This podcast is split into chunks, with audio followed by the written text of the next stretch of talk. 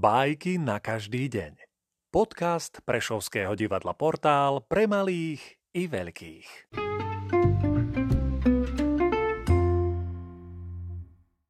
Leo Nikolajevič Tolstoj Krava a cap Starena mala kravu a capa. Krava a cap chodili spolu v čriede. Krava sa vždy vracala domov, keď ju mali dojiť. Staraňa priniesla chlieb so soľou, dala ho krave a prihovárala sa jej.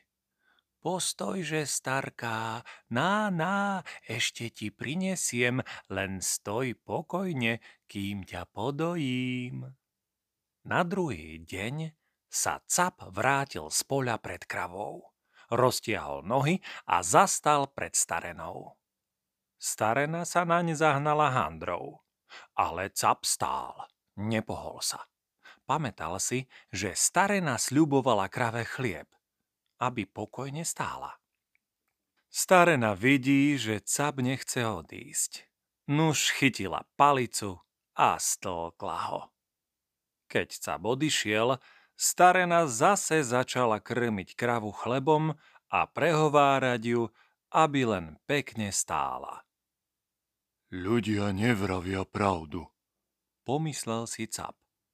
Ja som stál pokojnejšie než krava a stlkli ma.